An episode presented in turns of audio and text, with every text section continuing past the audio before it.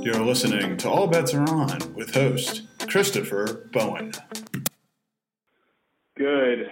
It is Monday morning. I uh, March 23rd, 2020. I'm talking to my friend, my my good APSE buddy Tony Meluso. He's on the other side of this uh, phone call. We're going to talk to you. Let's talk about some NCAA tournament, man. We got we, we don't have a lot of things going on right now in terms of sports. I know uh, Tony it's been a tough month for all of us. Uh, how you doing, man? Uh, just trying to hang hang in there as best as uh, possible. Trying to uh, trying to survive uh, day to day here. Uh, just uh, brace for the upcoming Hunger Games and uh, and see how it all plays out. You know, normally I would tell you that's a that's a sick joke, but quite frankly, it does seem like it's playing out like a horror movie right now. So, Tony, you uh, at least the last best of my knowledge, still working for the Citizens Voice up in Wilkes-Barre, Pennsylvania. And uh, how are things going up there, man? Has it been uh, has it been has it been a horror film up there? Or are you guys uh, more or less uh, getting by unscathed? Uh, no, it's uh, well, it, it, it's kind of scary because our, uh, you know, we are a couple hours removed from uh, New York City and not uh, maybe five hours from Boston, and uh, slowly we see the uh, the numbers rise. Uh, there's a, a, a surge of uh, cases around Philadelphia area, and, uh, and the, the death toll is uh, is getting higher and higher. And um, our, uh, our our our city got its first confirmed case the other day, and uh, the next county over had its first death uh, yesterday. So it's scary. It's uh, it's getting closer and closer to us, and uh, uh, we're trying to do what we can to hopefully not get totally uh, enveloped by the situation. For sure. Well with that, um, that nice natural transition here. Let's go from a horrible pandemic to the hypothetical NCAA tournament. Obviously, the NCAA tournament's not happening, but uh, I think yeah. we all need some pos- we all need some positive uh, news right now. So we're going to play out like it actually is happening. Tony, I sent you a bracket. It's uh, compiled by Jerry Palm of CBS. Since we don't have an actual NCAA bracket, got to get a little creative here, and I'm curious to get your thoughts, man. I don't have a chance to pour over the bracket much yet, but. uh you know, if, if if things happen the way that they are laid out in that bracket, uh, with teams like Kansas and Baylor and Dayton and Gonzaga being one seeds, et cetera, you know, who would you who do you think would make the Final Four, and who do you have winning it all?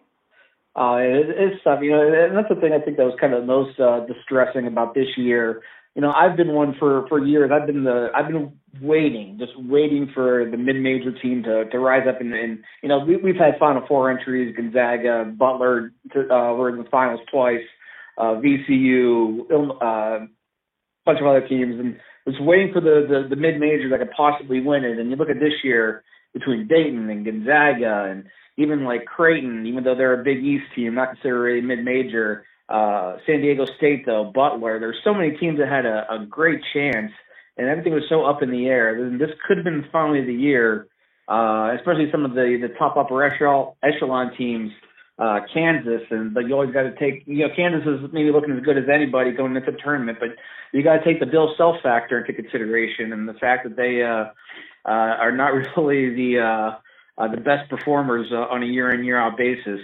Um, that being said, though, I, I got Kansas coming out. Uh, looking at the the hypothetical Jerry Palm CBS Sports bracket, I do have Kansas coming out there, uh, out of their Midwest region, uh, out of the South region. Uh, I kind of I went with uh, Florida State over uh, Baylor and Maryland and uh, Ohio State in there. Uh, I think Florida State has a good chance, and Baylor kind of uh, trending downwards towards the end of the season. So I like to find those teams that are you know on the on the you know, rising and playing their best ball at the end of the year. And I think Baylor, despite them being the ones that kind of leveled off the, uh, you know, the the the revolving door that was at the top of the rankings uh, for the first part of the season, Baylor kind of leveled that off and had a great run. Uh, they lost three out of their last five games. Granted, it was to uh, Kansas and uh, TCU, and I think West Virginia was the other one in there. Uh, no shame in losing to uh, to West Virginia or Kansas. Uh, but Baylor, though, they weren't really playing their best basketball. So that's why I had Florida State coming out of the region. Uh, the hypothetical East bracket where Dayton was the one seed. Uh, you know, they would have they would have been the great Cinderella story. They were posed, but coming out of the bottom half was a really red hot Michigan State team that's been there before, has great talent and a great leader in Cassius Winston, a, coach in Tom Izzo who's been to the top of the mountain, seems to take his team to the Final Four every other year it seems. So after I got Michigan State beating Dayton to get to the Final Four, and then finally out west, uh, really tough region out there with some uh, some really strong teams. Uh, but I think uh, Gonzaga was my pick uh, to come out of the West. So uh, looking at it, it's like Gonzaga, Michigan State, and the other side Kansas and Florida State, and then I had Kansas over uh, Michigan State in the title game. That's a good bracket, brother. I got to tell you, I uh, a lot of similarities here. I, I had coming out of the a couple upset picks. So I'll start with uh, obviously I'm a Pac-12 footprint kind of guy, so I started with the teams I picked out of the Pac-12. Uh, I had Arizona State going down to Florida. I had uh, uh, I'm trying to see here. Um, I, I wrote this all out here. Arizona actually, and it's not just because they covered them forever, but you know I think that's a team that's been battle tested, and I, I, I thought Zeke Nnaji and uh, Nico Mannion, those guys were, and even Josh Green were starting to really hit their mark at the end of the season. And you know when you get in the tournament, crazy crazy things happen. So I had uh, Arizona being the first real upset of the tournament, knocking off Baylor in the second round. And I had Arizona get on a little bit of a run. I think they could, have. I had them knocking off Ohio State, but then running running out of gas and getting destroyed by Florida State in the Elite Eight.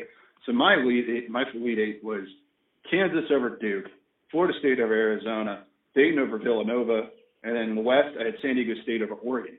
And Oregon's another team yeah. that I think is really is vastly underrated. And uh, you know, if you get Altman out there and Dana Altman, the coach at Oregon, uh, he seems to just hit hit a different gear when March uh, turn, uh, comes up on the calendar. I think Oregon will have won the Pac-12 tournament. I think Oregon uh, easily um, is an elite level, eight level team. And then in my final four picks, I had KU beating Florida State in, in a sledgehammer style basketball game, and then Dayton over San Diego State in a, in a track meet. And then my final, I had Kansas over over Dayton uh, at 68-66 uh, score I put down. But you know, Obi Toppin uh, I mean, Anthony Grant. I mean, yeah, he didn't really work out too well at Alabama, but he had a hell of a run at VCU, uh, picking mm-hmm. up Jeff Capel back in the day, and he's showing, you know, now he's in his sweet spot, getting back into the uh, the mid-major ranks. And I think Dayton, even after they lose Toppin and a couple other guys next year, I think they could be a hell of a team. And then my player of the year is Top himself, Obi Toppin. Uh, coach of the year was was interesting. There were a lot of good candidates there, including Grant. I went with Brian Dutcher from uh, San Diego State, and that's a guy who was an assistant coach uh, under Steve Fisher for years and years, dating back to when both of them were at Michigan together. And he bided his time forever. And I saw uh, going to Colorado State. I was at in the Mountain West uh, when when Fisher was really hitting his mark uh, with Kawhi Leonard and a bunch of other guys who you never heard of. And you know, that team made a couple Sweet 16s, never could really break through. And this year it seemed to be the one that they were finally have a chance to maybe get a Final Four appearance. But yeah, so I had Brian Fisher as my coach of the year, and uh, yeah, man, it's just a shame. I mean, obviously they had to do what they had to do, and as we see today, uh, the uh, Olympics is making the same decision, and we don't know when sports will come back. So that's why podcasts like this I think are great because you know it gives us a chance to kind of play out a hypothetical situation, but that never will obviously happen in our life. But uh, Tony, do you have a favorite memory or anything from the regular season, basketball season that was before all of it got canceled? Uh, um, you know, as an Ohio native growing up, uh, you know, seeing what uh, Chris Holtmann was able to do with that Buckeye team, uh, with the Wessons and uh, the good freshman class they they brought in to see that team. You know, beginning of the season, they knocked off North Carolina before we knew North Carolina was a complete dumpster fire. Uh, they beat Villanova. They and rise all the way up to number two in the country. Uh, I think they were behind. I think it was right under Gonzaga was number one at that point. Buckeyes got all the way up to number two. It was just it was great to see that team come together and, and rise up in the way well, Chris Holtmann, uh, who's had success pretty much everywhere he's been, and now being at a at a, at a major program, a Power Five program, uh, seeing what he was able to do there. Uh, yeah, they kind of cooled off a little bit, had some bad losses, which really was in a brutal uh, Big Ten. Uh, you know, a loss to Penn State, lost to Minnesota. Uh, you know, the teams like you know Penn State was the one. You know, you mentioned Oregon. I think that Penn State Oregon game would have been uh, fantastic. I thought that would have been a second round game out there. But I agree with what you said about you know, Holtmann and the Ducks is uh, is what they're able to do. Uh, you know, go back to the, the bracket, I had them losing to Gonzaga, but uh, seeing what Ohio State was able to do and, and the way Chris Holtmann was able to uh, build that team up, and just the overall strength of uh, and, and get to where you know, you know, Ohio State, you know, for what they're always been in football, they've never been like the the basketball power, despite you know a couple, uh, you know, a Final Four runs, a, a national title game in '07 uh, Final Four run, I believe, uh, uh, 13, 14 ish for the Jared Sullinger, Aaron Craft team that lost. Uh, well, lost to Kansas in the finals, who eventually lost to the juggernaut Kentucky team with Anthony Davis. Uh, forget what year what that actually escapes me right now at the at the moment. I want to say 13, 14 ish. Uh, but uh, you know, so they're a team that's always kind of been there every few years. Like Chris Holtmann has really been uh, bringing them back up to uh, prosperity and hopefully getting up there. So being able to get that team to rise and and, kind of like I said earlier, just the, just the, the rise of the mid majors, the, the San Diego States, the well, it seems like Gonzaga who's always been up there, but you know Dayton having this Cinderella run, and it's been great to let to see him play it out. Even though you know, and uh, you know, I eventually had him losing to Michigan State in the Elite Eight, but you know, just seeing their rise uh, and you know Creighton and what they were able to do, Seton Hall, you know, these sleeper teams that haven't really been uh, you know been mentioned uh, over the last few years to see what they are able to do and just just the the the variance and uh, of all these teams getting up there and uh, you know as, as Jim said this could have been the year of the mid majors and you look at some of the uh, some other ones some uh, some sleepers that I had I had Utah State uh, making a little bit of a run. They're actually I think beat San Diego State in the uh, Mountain West final game. They were a team that really could have made a run. Akron uh, a 12 seed in this bracket. I had them beating Auburn and uh, beating Louisville, uh, who was another team. And this, uh, in Louisville was uh, supposed to be playing Liberty in the first round, and Liberty was a team. They won 29 games this year. They could have made a run. So seeing all these uh, mid majors that really could have had a, an impact, and just seeing uh, the ones that were able to rise up to the uh, top of the ranking get the recognition for it. Yeah, for sure, man. I mean, that's that's that's pretty much the same with me. I I was really amazed, and this I got to admit, it was the, probably the season where I, I, I watched the least amount of basketball of any year. Uh, obviously, I've been quite busy the last couple of months, and I've just really hadn't had time to watch it. And it's a shame because the, the bits uh, I did get to watch were remarkable. I mean, I uh, I remember tuning in just in time to watch Stephen F. Austin beat Duke. Uh, mm-hmm. I, I saw Wofford beat UNC, and obviously UNC a historically bad year for them. Uh, but no, nonetheless, I mean, it was that non. They, they, picked they picked a great year to be a dumpster fire, though. I'll tell you that much for sure. Yeah, I know, right? No one's going to have it down here. This is the year to have it. I know, right? If you're going to be terrible, but I mean, and then the other side, you have Rutgers. I mean, Rutgers was yeah was was remarkable. Steve Pikiell having a hell of a doing a hell of a job up there in Piscataway. And they were, we, got, we we have a good uh, we have a good mutual friend, uh, Rutgers grad, and uh, Gary Petrovsky. I know was uh, all, all over the Rutgers bandwagon. Future so, APSE president. That's right. It would, it would have been nice to see uh, you know them getting uh, made run and seeing his uh, his support for him as they would have went on. Yeah, I know. That's, that's another fun thing. I mean, uh, obviously you and I both know each other well through the Associated Press Sports Editors. Shout out to that fine organization. But yes. you know, we know people from all these colleges thanks to that organization, and uh, I mean, it's it's it's a shame. I mean, it, it would have been fun to see how it all played out. But you know, the nice thing is, I don't know about you. I don't know how you've been coping, but obviously, I got laid off on Friday, and the last I spent this weekend, besides hiking, I've been watching a lot of old memories from the NCAA tournament. Uh, I watched Stephen Steph Curry's remarkable performance back in 07-08 when he destroyed uh, Georgetown, a couple other teams, and uh, mm-hmm. you know, it, was, it got me thinking, man. I don't know how many you want to give me, but just pick out a couple of your favorite memories from March Madnesses of, of Yole as we try to find a way to kind of cope with not having this seminal event happen that, that really gets us through a tough time of the year uh, when when the calendar switches from from winter to, to spring. Well, I'll tell you what. I'll go all the way back and bring you my very first memory of the NCAA tournament, 1988. I was I was sick at the time. Uh, I was like off from school for you know not virus sick. Hopefully, I don't know whatever it was, but I was off school for a while.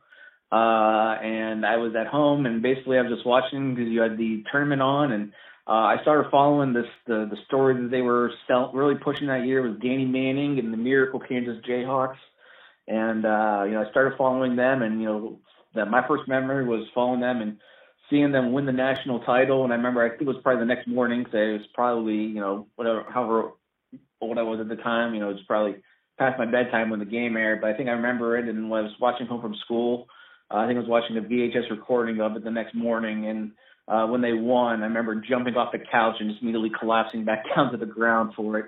Uh, but yeah, over the years there've been a, just so many great games, and uh, uh, kind of like you, you know, I got a little bit of uh, I got a collection of some DVDs and some old memories, and uh, just looking back some some great games that uh, some great uh, some names that have kind of been lost to to, to history though, but had that you know fantastic moment. Uh, I remember Harold the Show Arceneaux in uh for uh, Weber State against North Carolina back in 1999.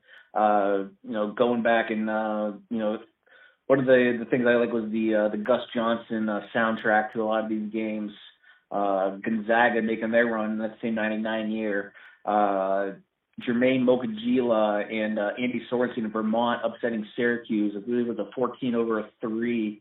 Uh, I want to say that was 05, and just you know Gus Johnson's amazing call and uh, the, the the soundtrack he brought to March Madness during his time at CBS Sports was uh, absolutely phenomenal. So so games like that, and then also you know the classic championship games. Uh, you know Syracuse beating Kansas in 03 with uh, Hakim Warrick late block. Uh, you know through the years, you know the, the my favorite teams made a run. You know Ohio State being like I said as an Ohio kid. Uh, first of all, 99, which apparently doesn't exist now, uh, or that never happened uh, according to the NCAA. But you know, I still remember Scoonie Penn and Michael Redd uh, going all the way to the the Final Four that year in '99. I remember, uh, you know, the 07 team with Greg Oden, Mike Conley, uh, Daequan Cook, David Lighty, that phenomenal freshman class, and Ron Lewis leading it the way. And you know, that year, speaking of Gus Johnson, I'll never forget the Gus Johnson call when uh, uh, they beat Xavier in the second round, trying to avoid a potential upset. Number one seed Ohio State. Uh, to Lewis, he's been awesome. Oh, Gus Johnson flips out, crowd goes crazy, game goes overtime, the Buckeyes win it, go all the way to the Final Four. Um, the uh, you know the the Sullinger and Craft teams I mentioned earlier.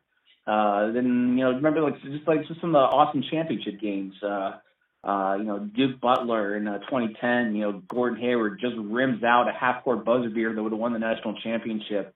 Uh, a couple years ago, Villanova beating uh, North Carolina on uh, first of all North Carolina tying the game on just a remarkable three point shot. Uh, for, name escapes me who hit the tying shot. Then Villanova comes right back down uh, on the buzzer beater. Uh, Jenkins hits the three uh, to win the national championship at the buzzer, and just you know all the phenomenal games. Uh, you know the buzzer beaters. You know you hear some of the classic ones. Obviously Bryce Drew. And uh, you know that and thing that's you know you just mentioned that name and that's one a lot of NCAA fans automatically click to. Uh, but there were just so many others that uh, kind of got lost a little bit. Uh, you look at Hampton uh, when they were 15 CB, number two Iowa State, uh, whatever year that was, 04, 03, some. Uh, Mercer beating Duke, Lehigh beating Duke, uh, a lot of the teams uh, beating Duke, which uh, uh, it brings a smile to a lot of people's faces because I, you know, I, I'll admit I fall in one of the Duke hater categories. So anytime you see them lose to a Mercer or a Lehigh, it's it's uh, it's phenomenal. Yeah. Oh, I know, man. I remember uh, I was uh, I've I've had the good fortune of covering a couple of NCAA tournaments, and um, one of the ones I was going to cover, uh, I ended up having my credential fall through the cracks at the last minute. I was in San Diego. Uh, to cover Arizona first round pod games out there, and that kind of fell through. So I was sitting in the bar in San Diego watching uh, Dayton beat Ohio State, and I remember the next day, the Dayton News or whatever, the front page said the University of Dayton, and that was the greatest headline I think in yeah. 21st century sports journalism. But yeah, I know what you mean, man. I mean, I I, I haven't covered the tournament since Boise in 2018 uh, you know, and so for me, I, I, all the memories I have of watching the tournament kind of get usurped from my memories being at the NCAA tournament. I covered it Salt Lake City Pod 2017, uh, first second round games, and same with uh, Boise 2018. Uh, and that game, those two years were kind of incredible because I remember I got there, uh, flew into Salt Lake City, got to my hotel, you drop my, really chucked myself and my stuff in my room, and sprinted to the uh, sprinted to the arena, which is a mile away uh, and got there just in time for the the, the Northwestern uh, versus uh, uh, Vanderbilt first round game uh, in Salt Lake City, and watching like eight million sports journalists because every sports journalist, I swear to God, went to goes to Northwestern, and there's like Michael Wilbon standing there, and and and and like um, what's his name, Mike Greenberg from from mm-hmm. from from uh, ESPN and all these other guys are just standing right there. And I, you know, there's so many, there was literally such an overflow crowd of journalists that, that we couldn't even go out and sit by the court. At our our seats are basically usually you can sit for other games as the games you're covering, but there was so many, there was such a run on press seating to cover that Northwestern game that I had to literally watch it in the in the media room where you're just watching it on a TV in the bowels of the arena.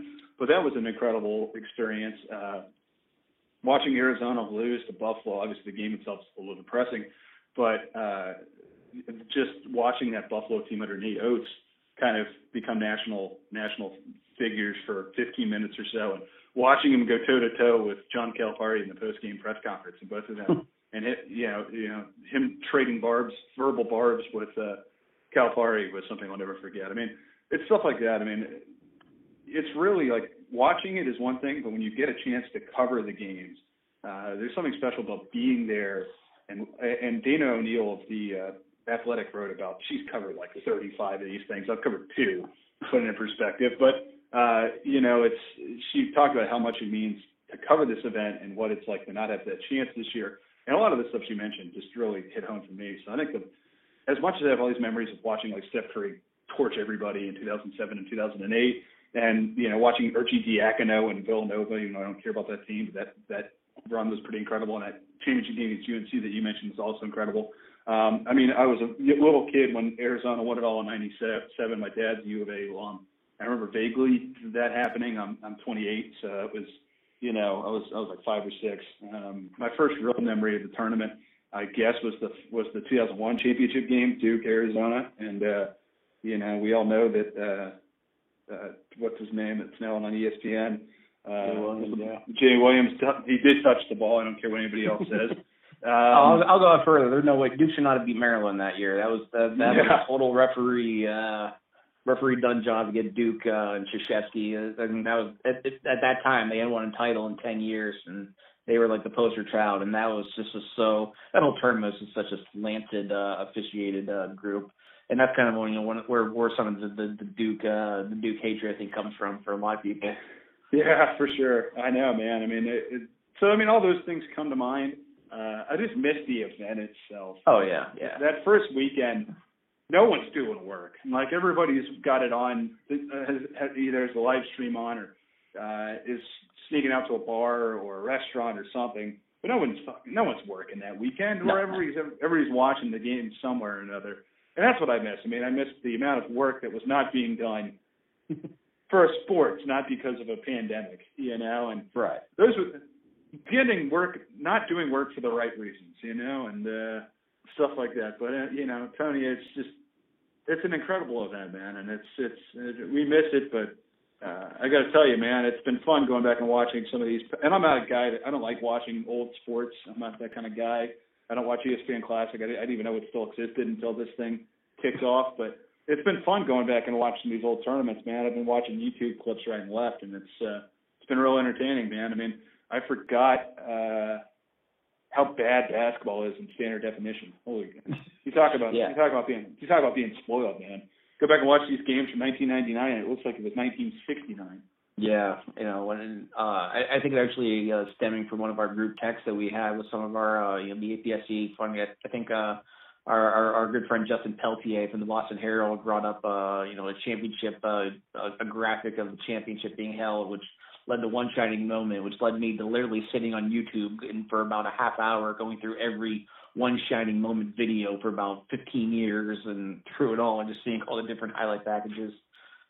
Uh, yeah. yeah, you're right. It, it, it's incredible. And, you know, you look back at some of these old, like I said, I got a, you know, uh, some, some old DVDs with yeah, yeah, the, the games from the '90s. It looks like yeah, it might have been played in like 1704. You know, might as well have been with the uh, the uh, the graininess and uh, the. Uh, th- th- thankfully, my my collection doesn't go back further to where the uh, the short stories are still in uh, style though. Yeah, no, it's been the opposite for me watching those early 2000s games where the guys are basically wearing like capris, and I forget, I forgot how baggy basketball uniforms used to be, man. Like now it's all yeah. streamlined and we're kind of like going back to like shorter shorts, but not short shorts, but like like you know the like like sculpt sculpted athletics apparel, and it's it you know versus the stuff that looks like you're wearing, you know, you're you know looks like you're looks like you're you know wearing like wearing like your dad, your yeah exactly. yeah yeah or junk JNCOs if you remember those from back. Oh yeah, yeah it's just it, it's hilarious to me how much things have changed. But yeah, man, I mean it's uh it's so anyway, man, I gotta ask, how's uh how you been coping with not having any sports during this uh, this whole pandemic thing? well, it's outside the uh, um, outside of the the, the videos, kind of kind of doing what we uh, can. Uh, a lot of hiking, a little bit of walking. Uh, you know, like, like kind of like you uh, have been doing as well, trying to get out and uh, uh, before the uh, the martial law sets in, and uh, you know, armed guards keeping us in our houses, trying to get out and get some fresh air and get some exercise in. But uh, you know, to keep that competition, uh, the the, comp- the the spirit of competition going, and just get that thrill of competition uh, we, we've been watching a lot of Food Channel, and uh, we've been mm-hmm. watching. Uh, let's see, uh, we we went through one whole season of uh, spring baking championships. Uh, those are exciting. Uh, there's another season I think just started now that we're gonna have to get into. Uh, the Great Food Truck Race uh, is back with the premiere episode. Uh, so that and uh, uh, the the Buddy versus Duff Cake Wars. Uh, those are that, that, that that's a heated uh, one-on-one battle. So. Uh, so I mean, there's there's uh, the different ways just to keep the the competitive juices flowing, and yeah, marble racing uh, on on uh, on YouTube that uh, you know we discovered. You know, different things to be able to get the find keep that competitiveness and find that uh, that that that thrill of competition, uh, maybe outside of the normal sporting realm. So whatever you can do to kind of uh, kind of kind of get some excitement in the into the the moment. Yeah, I know, man. I know, I know how you feel. I've been.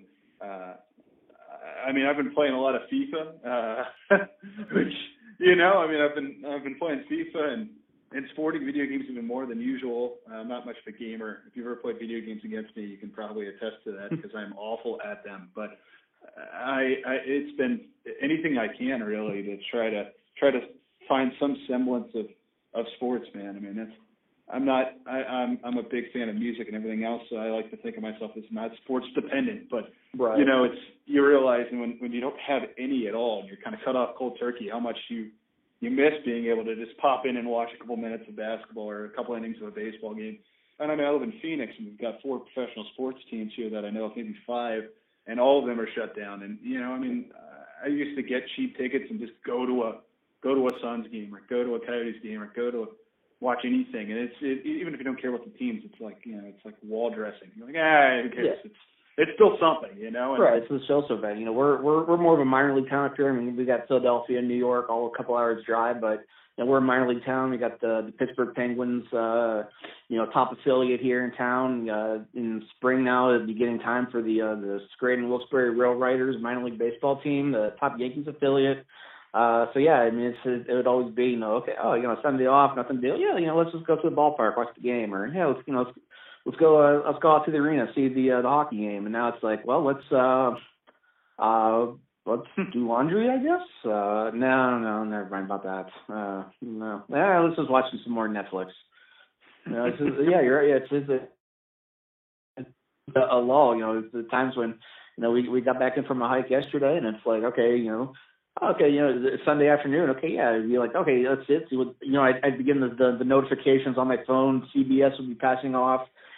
Turn on now. We have, you know, Michigan State and Ohio State and uh, locked in a great game. All right, great. Let's watch the end of that. Now it's like, okay, let's watch the make this cake. You know, let's we'll see how how good he makes his dog cake. You know, so.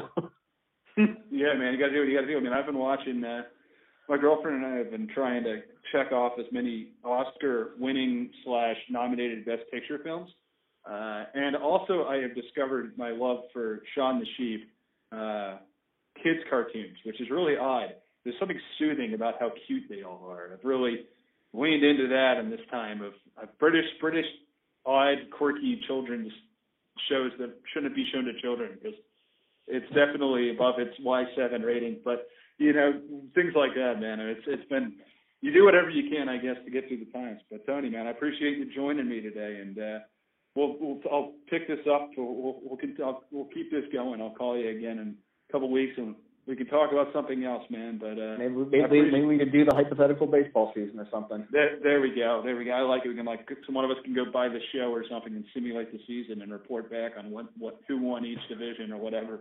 But you know, yeah, man. Well, I hope you're doing well. It's, uh, thanks for joining me. And uh, until I talk to you again, same to everybody else. Uh, y'all have a good day. I'll uh, I'll see you guys on the flip side.